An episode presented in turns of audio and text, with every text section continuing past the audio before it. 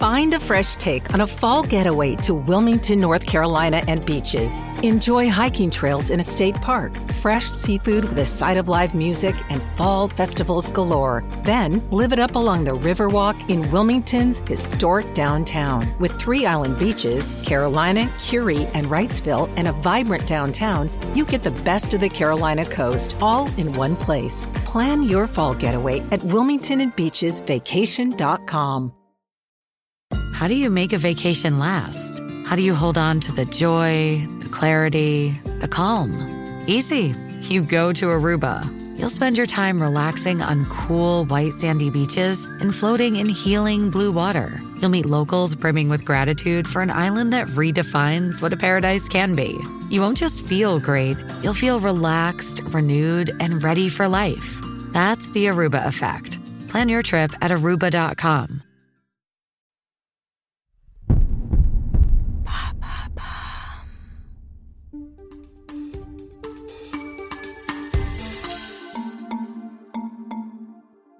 Aujourd'hui, j'avais envie de prendre la plume. Aujourd'hui, j'avais envie de, de vous parler de mes sentiments du moment. Et en ce moment, j'ai l'impression que le mot mi-chemin correspond à beaucoup de situations dans mon quotidien. Être à mi-chemin, à mi-parcours, ni à la traîne, ni en avance. C'est un peu comme se retrouver dans un no man's land. Et pourtant, je suis contente d'y arriver là à ce mi-chemin. Oui, j'y suis. Deux opérations, 16 séances de chimiothérapie, 14 séances de radiothérapie plus tard, enfin 14 sur 28. C'est un sentiment assez bizarre car même si je suis ravie d'être là, c'est certain. En réalité, je ne sais toujours pas si le traitement est efficace. Ça, c'est une vraie question pour moi. On ne sait pas. On fait confiance. Il faut faire confiance, alors on essaye. Je ne sais toujours pas ce qu'en dit la génétique. J'attends les résultats. Et il y en a tellement d'autres, des je ne sais pas. Alors est-ce que ce sentiment un peu en suspens existe euh, chez tout le monde, euh, dans les vies sans cancer, euh, je veux dire? Parce que moi j'ai oublié comment j'étais avant. J'ai l'impression aujourd'hui d'être bercée en continu dans ce fameux je ne sais pas. Je ne sais pas si ma peau va réagir au rayon et comment elle va réagir. Normalement, tout va bien se passer puisque j'ai un coupeur de feu à mes côtés. Je ne sais pas de quelle couleur seront mes cheveux après. Parce que pour l'instant, ils ont décidé de repousser blanc de blanc. Je ne sais pas non plus quand je vais retrouver mon énergie d'avant. On est plutôt épuisé, hein. Faut pas se le cacher. Je ne sais pas non plus quand je vais retrouver mon corps d'avant. Aujourd'hui, je suis toute gonflée par la cortisone et ses fringales associées. Bon, évidemment, tout cela n'est pas grand-chose à côté de la question. Je ne sais pas quand je serai guérie. Et je ne sais surtout pas si je serai guérie. Alors c'est drôle, enfin drôle. À mesure que j'avance dans cette maladie, et puis particulièrement dans son traitement, c'est un peu comme si, eh bien, la ligne d'arrivée, elle, eh bien, elle recule. Donc ce sentiment de jamais arriver à la fin. On voit le bout du tunnel. De chaque hum, portion de route, et à chaque fois, il y en a une nouvelle. Alors au début, enfin, lorsque j'ai appris que j'étais malade, bon, mais j'ai pas du tout écouté les conseils des médecins. Je suis allée sur l'internet. Bah oui, bah en même temps, euh, je sais pas qui écoute les médecins sur ce point-là. Hein. Donc désolé maman, désolé Jules. Et puis ben oui, là effectivement sur internet on voit tout. On se fait peur, comme si on en avait vraiment besoin, mais bon, on le fait quand même. On y voit des femmes qui s'en sortent haut la main, ça, ça nous fait du bien. Et puis, on en voit d'autres qui galèrent vraiment. Leur cancer a l'air hyper complexe, le traitement aussi. Et à chaque fois, une femme, une sœur de combat, battante. Comme je m'apprêtais à l'être, à mon tour. Et voir toutes ces femmes, ces sœurs, à des étapes différentes du traitement, me donnait une idée de ce qui m'attendait. Leur force m'en donnait un peu en retour, et cela me permettait de me projeter un peu. Elles m'ont ouvert la voie et m'ont permis de me dire qu'après, moi aussi, j'en serai là. Alors quelquefois on découvre au détour d'un poste Insta les complications de certaines, et tout s'effondre. La peur, qui revient au galop lorsque l'on voit repartir au combat ses sœurs dont on se sent si proche. Je pense particulièrement à Cœur de Rose, Catherine, Anne, Sabrina, Anissa, Karine ou encore Véro, qui se sont fait rattraper par la maladie, sans parler de celles qui nous ont quittés bien trop tôt. D'ailleurs, allez sur le site de thebrunette.fr. Elle a consacré une page entière à leurs histoires et les cagnottes associées pour les aider à se soigner ailleurs qu'en France, avec des traitements qu'on ne trouve pas ici. Alors merci Émilie, pour elle, pour nous, pour ce que tu fais avec ta part de voix qui compte et tes mots qui touchent. S'il est vrai que ces réseaux sont de vrais miroirs, déformants bien souvent, très durs parfois, il ne faut pas oublier qu'ils peuvent aussi donner le meilleur, l'espoir et l'espérance. Et ce que j'y ai découvert, c'est ce soutien sans faille entre toutes. Cette sororité découverte, qu'est-ce que c'est beau de la voir s'exprimer lors de nos grandes douleurs. Et qu'il serait bon qu'elle s'exprime à chaque moment de nos vies. Alors, ça pose la question quand même. Hein. Pourquoi est-ce que on est si dur entre nous, entre femmes, quand tout va bien? Bref, sur ces réseaux sociaux, j'ai découvert des personnes formidables, battantes, résignées, mères, jeunes adultes. Toutes étaient quelque part, sur leur propre route, à mi-chemin, toujours d'une nouvelle étape.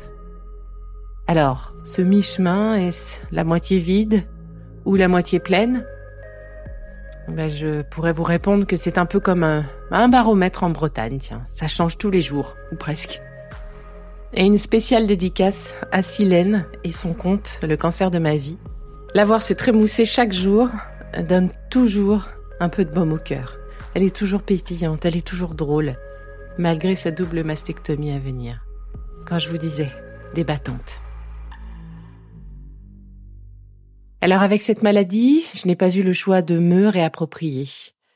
Mon corps, ma tête, mes pensées, Impossible de faire autrement que de penser un peu plus à moi avant les autres. J'ai encore un peu de travail là-dessus, mais j'ai progressé. Et pour traverser cette maladie, je crois qu'on n'a pas le choix de cette mise en perspective. Elle se fait presque insidieusement. Et tout d'un coup, certaines histoires nous paraissent futiles. Se prendre la tête sur des bêtises n'a plus sa place. Se mettre en colère pour des chaussettes qui traînent non plus. L'écoute des autres se fait plus profonde et laisse moins de place au superficiel. Et puis il y a ce moi qui devient un nous, encore plus beau, plus fort, plus intense, avec tout ce que j'aime, tout ce qui compte, tous ceux qui sont là. Et il en reste même un peu pour ceux qui sont partis. Alors je me rends compte aujourd'hui que ce mi-chemin touche finalement tout ce qui me concerne en ce moment et touche tout ce qui concerne ce cancer aussi. Comme vous le savez, mon cancer est un triple négatif c'est-à-dire qu'il ne réagit pas aux hormones. Et pourtant, l'équipe de spécialistes de Curie a décidé de me prescrire tout de même une anti-hormonothérapie, car je suis à la limite basse de réponse aux œstrogènes. Disons que lors de des premiers tests de ma première ponction, les cellules qu'ils avaient récoltées alors ont réagi un petit peu. Ça s'est pas retrouvé après, mais ils décident bah, de, de prendre cet espoir-là, de me donner cet espoir-là et de me donner ce traitement d'anti-hormonothérapie. Là encore, je ne suis pas vraiment rangée dans une case. Je suis à mi-chemin. Et puis, pour finir, ce fameux mi-chemin touche aussi mon état de fatigue et de besoin de soutien. Après la chimiothérapie, on se dit que l'on va vite reprendre de l'énergie. Puisque la chimio s'arrête, eh bien, 15 jours plus tard, on sera au taquet. On sera au top. On se dit qu'on n'aura plus besoin d'aide, plus besoin d'attention spécifique, en tout cas, parce que le plus dur sera passé. Et puis on se réveille. Et chaque matin, on se rend compte à quel point le chemin de notre énergie d'avant est dur, escarpé.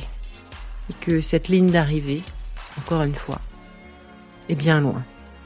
Alors on n'a pas le choix.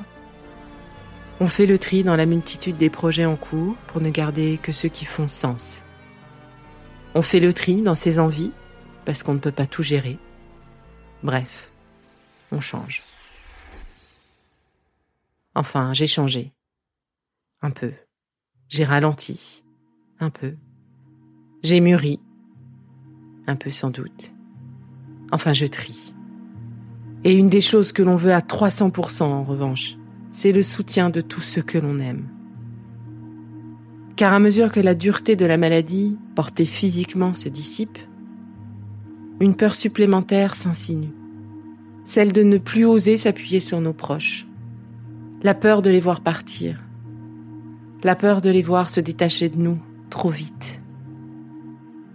Ben oui, parce qu'on a l'air mieux au dehors.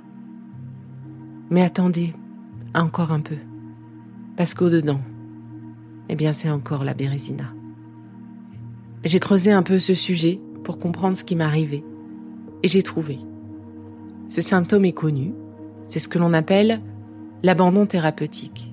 Ou plutôt la peur de l'abandon thérapeutique. Alors là encore, je suis à mi-chemin entre la volonté d'oublier, de passer autre chose en tout cas, et l'impossibilité de le faire.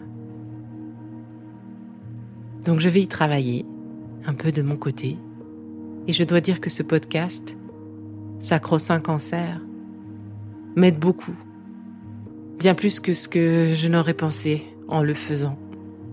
Ces introspections sont salvatrices, me poser des questions, ne pas se laisser porter complètement par le protocole de soins, se positionner, en tout cas trouver sa nouvelle position, exister comme être malade et pas seulement par la maladie. Ce travail entre chaque épisode m'a beaucoup accompagné, m'a beaucoup aidé, euh, peut-être m'a aidé à avancer plus vite. Euh, j'espère qu'il en est de même pour certains d'entre vous. Et pour ce qui concerne ce podcast, plus spécifiquement, nous sommes également à mi-chemin de ce que je voulais en faire. La première partie du chemin a été euh, traversée, accompagnée de Pierre-Étienne Schmitt, mon philosophe éclaireur. Et pour la prochaine partie de ce chemin, cette fois-ci, vous entendrez mon dialogue, mes échanges avec un psy sur tout ce qui touche à la famille, histoire de comprendre ce qui se passe dans la cellule familiale et pas seulement dans la tête du malade. Je vous dis donc rendez-vous dans un mois et si ces épisodes vous parlent, vous aident, n'hésitez pas à me le dire, ça me fera plaisir évidemment.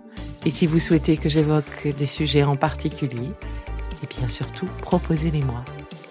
Je vous embrasse.